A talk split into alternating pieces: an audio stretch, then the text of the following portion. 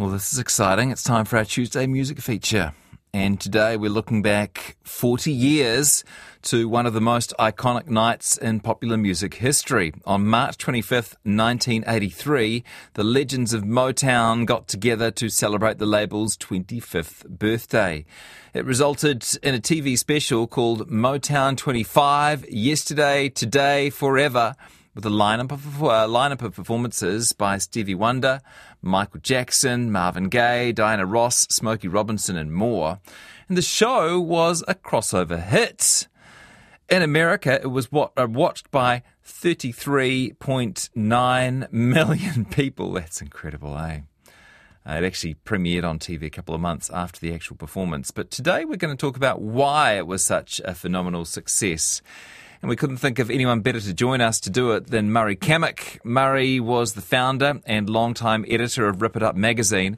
He also founded Wildside Records and has been appointed an officer of the New Zealand Order of Merit for his services to our music industry and we're delighted to welcome him into the Auckland studio. Hello there. Howdy. Nice to see you. Nice yeah, to see you. Good to see you again. Um, Murray's created a bit of a playlist, uh, Motown 25 playlist, and you better begin by telling us, Murray, where were you in 1983? Well, I was. Uh, uh, editor of Rip It Up and um, always a soul fan since, you know, when I sort of discovered soul music about 1967 or something and maybe heard it on the radio earlier than then, you know. Mm. Mm. Did this play in New Zealand, the special? Yeah, definitely. I've asked a couple of friends, and they, uh, they think it played just later in 1983, you know, whether it was weeks or months, yeah. I'm not sure. Um, but as the editor of Rip It Up, I guess it would have been on your radar. Yeah, yeah. I definitely. Um, I, I, don't know that I would ne- necessarily know about it until it showed, but uh, it was marketed uh, as a a D, uh, not a DVD, uh, having trouble remembering. Yeah, VHS. VHS. Yeah. uh, in about even VHS, 1986. Even yeah. VHS in, in, in that era would have been pretty rare. I mean, it would have been a new technology. Yeah, well, it was just, they were just starting to market it. So there was TV ads for a series of music, uh, VHSs that were being mm. sold, I think, 1986. Yeah. Mm. And why are people still talking about this concert 40 years later?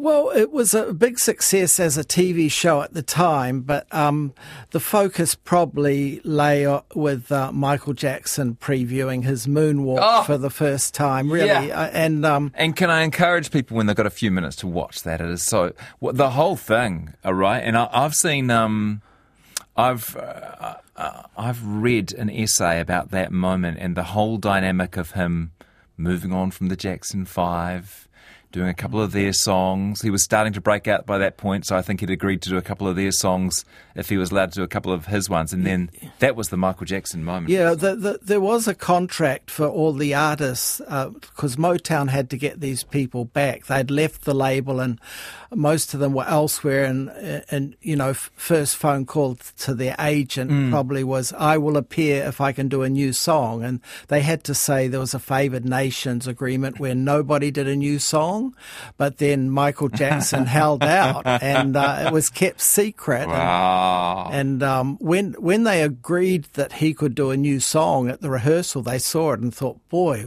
we really need this in our show." Yeah. And uh, forget the contracts, and uh, and then they got delivered uh, letters from Michael Jackson's lawyer that they couldn't tape it. They had to turn the cameras off in the venue. So um, the executive producer Susan de Passe, who sort of brought um, mm. Jackson 5 to Motown, she just went to Michael and said, Well, can we film it and you sit in on the edit and exactly what you want will either go to air or not go to air, but can we take it through to the edit stage and then you decide? And he agreed. So that's incredible. Great story. Thank you. Mm. But that wasn't your favourite performance of the night. Oh well, I really like the, you know, um, you know, I grew up grew up on the Four Tops in particular, and the the Temptations and their sort of battle where they did a medley together that lasted about you know s- nearly six minutes was uh, quite special because a lot of the older artists they were brought on for the night, but the, their performances, you know, like the performances by Junior Walker, Mary Wells, and Martha Reeves, they were about, you know, 30 seconds or a bit more long. Mm. So at least the Four Tops and the Temps, you know, were able to portray themselves at their best. So much, again, worth looking up on YouTube or wherever. Mm. So much showbiz in this medley, right? Yeah. They're yeah. taking turns, they're trying to outdo each other. Yeah, they're experienced um, men by that stage. yeah, and they're dancing in sync, mm. looking a million bucks. Hmm. Right, here it is Four Tops v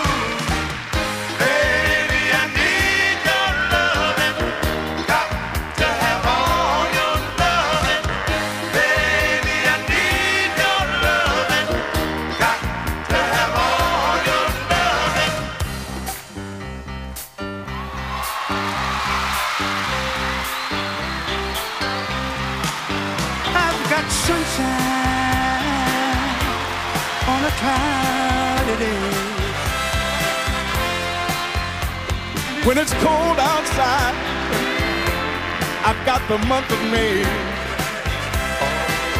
Whoa, whoa.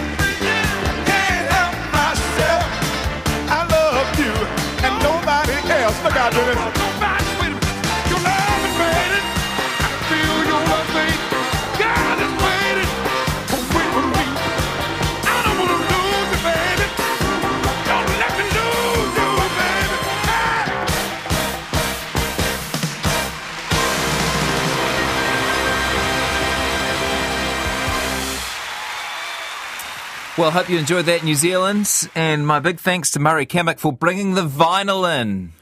Yeah, so that we could play. It's quite hard to find. yeah. I, I think I've got a couple of copies of that vinyl because I probably saw it cheap somewhere and grabbed another one. Plus, it helps you find them if you've got two. At least you know you've got a chance of finding one of them. Yeah.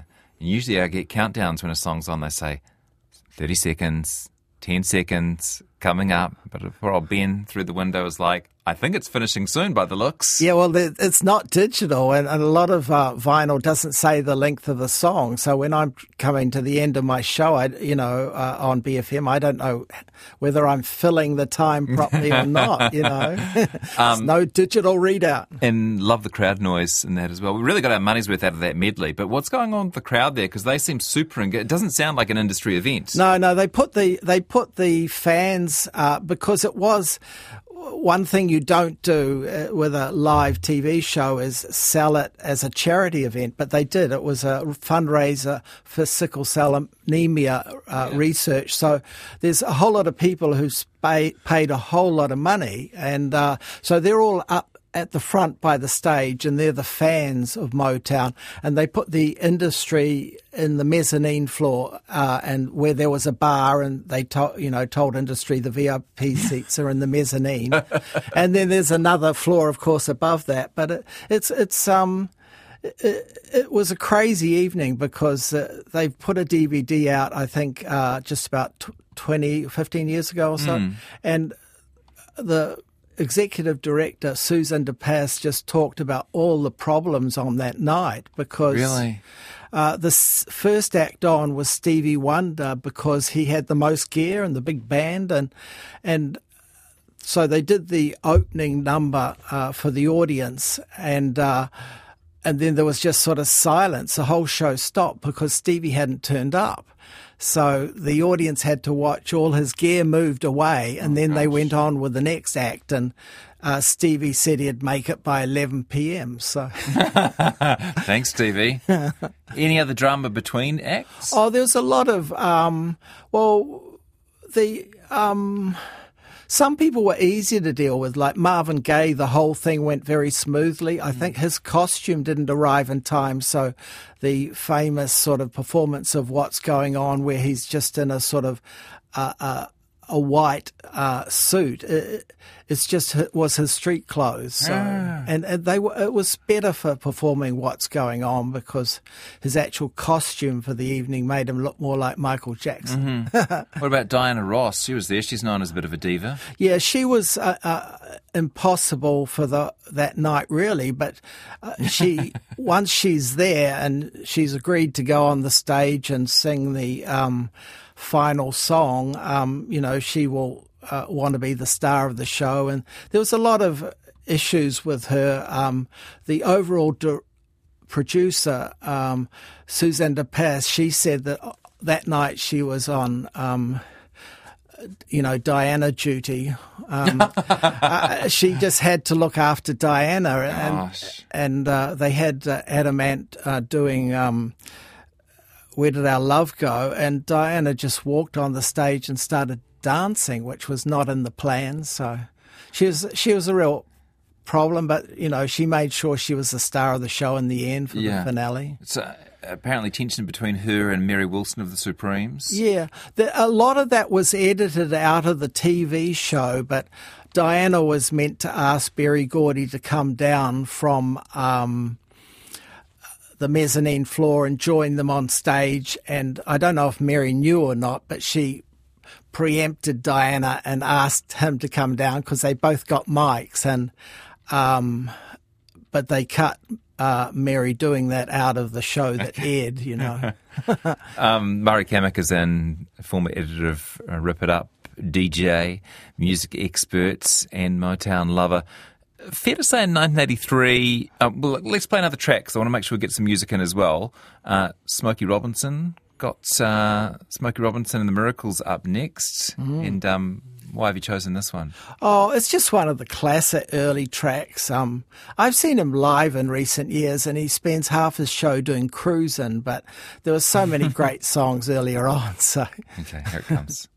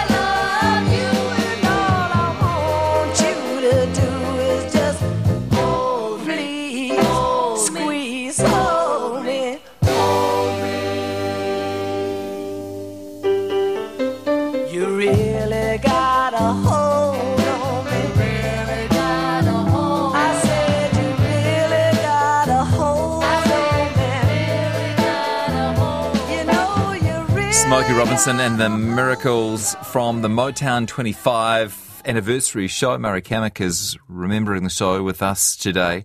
Uh, you mentioned Berry Gordy before. That won't be a name that everyone knows. It's apparently his birthday today. Oh, really? By chance, yeah. But um, th- this was past the peak of Motown, right?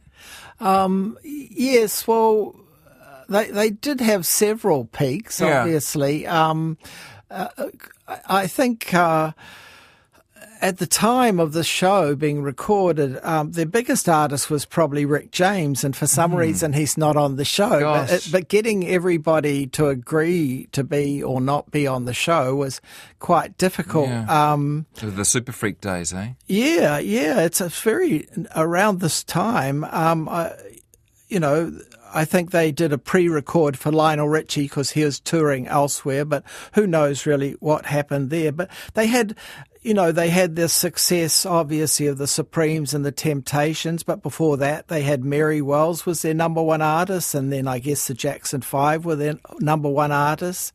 And uh, then the Commodores were very big, uh, but even the Commodores, they were there on the night, but they just, you know, did Brick House for just over 30 seconds, you know. Yeah.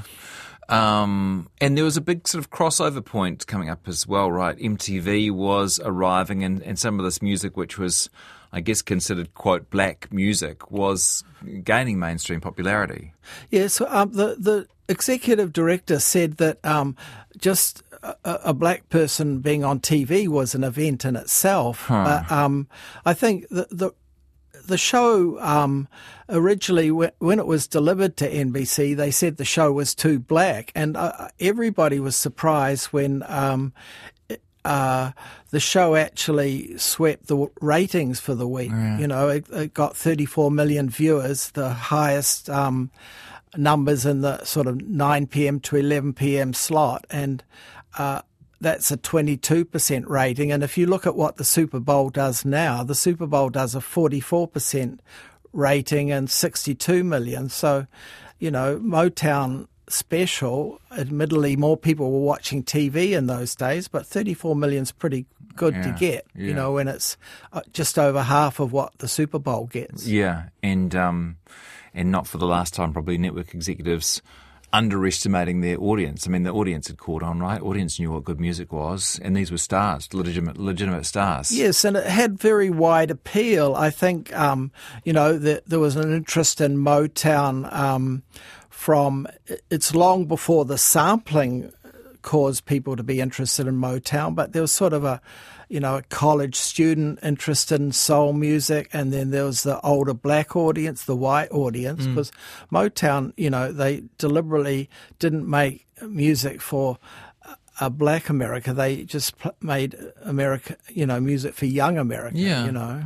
Um, you mentioned Marvin Gaye earlier, and we actually, again, just by chance, featured his album yesterday. We did What's Going On. Um, and this was a pretty iconic performance of What's Going On. Yeah, it. He he had a they had a script that was written, uh, sort of, to echo his experience as a, a, a black man in music, and um, people thought he was making it up, but he was ad libbing on the piano, but he was actually either reading a script or he knew it off by heart, and it- and it was very. Um, was a very emotional performance, really. And he was one of those artists. He just had a hit with "Sexual Healing," but you know the artists were not allowed to use play their new songs, you know, except for Michael. except for Michael. Always an exception. Oh, I've really enjoyed having you in to re- remember this. And um, we could, uh, well, should we go out with some Stevie Wonder. You mentioned Stevie Wonder. Yeah. Did they, so they recorded him when he finally showed up at 11. Yes, uh, he, he actually, when they phoned him and said, Where are you? And, you know, they're frantic at that point. He said, Oh, I'll do it tomorrow morning. And uh, he said, They said, We're not going to be here tomorrow morning. This is a concert and you know, the Pasadena Theatre. And um, he'd been also late to rehearsals the day before. And, um, but he's still he just he's just on Stevie time. He's a very likable person, but how he could mess that up, you know, when he owes so much to the Motown Company, and he's been the most loyal artist to the Motown Company. Mm. That's the big names. Thank you for doing this with us. Really oh, appreciate thank you. Murray Cammick on Motown 25, and we'll go out with Stevie Wonder. I wish.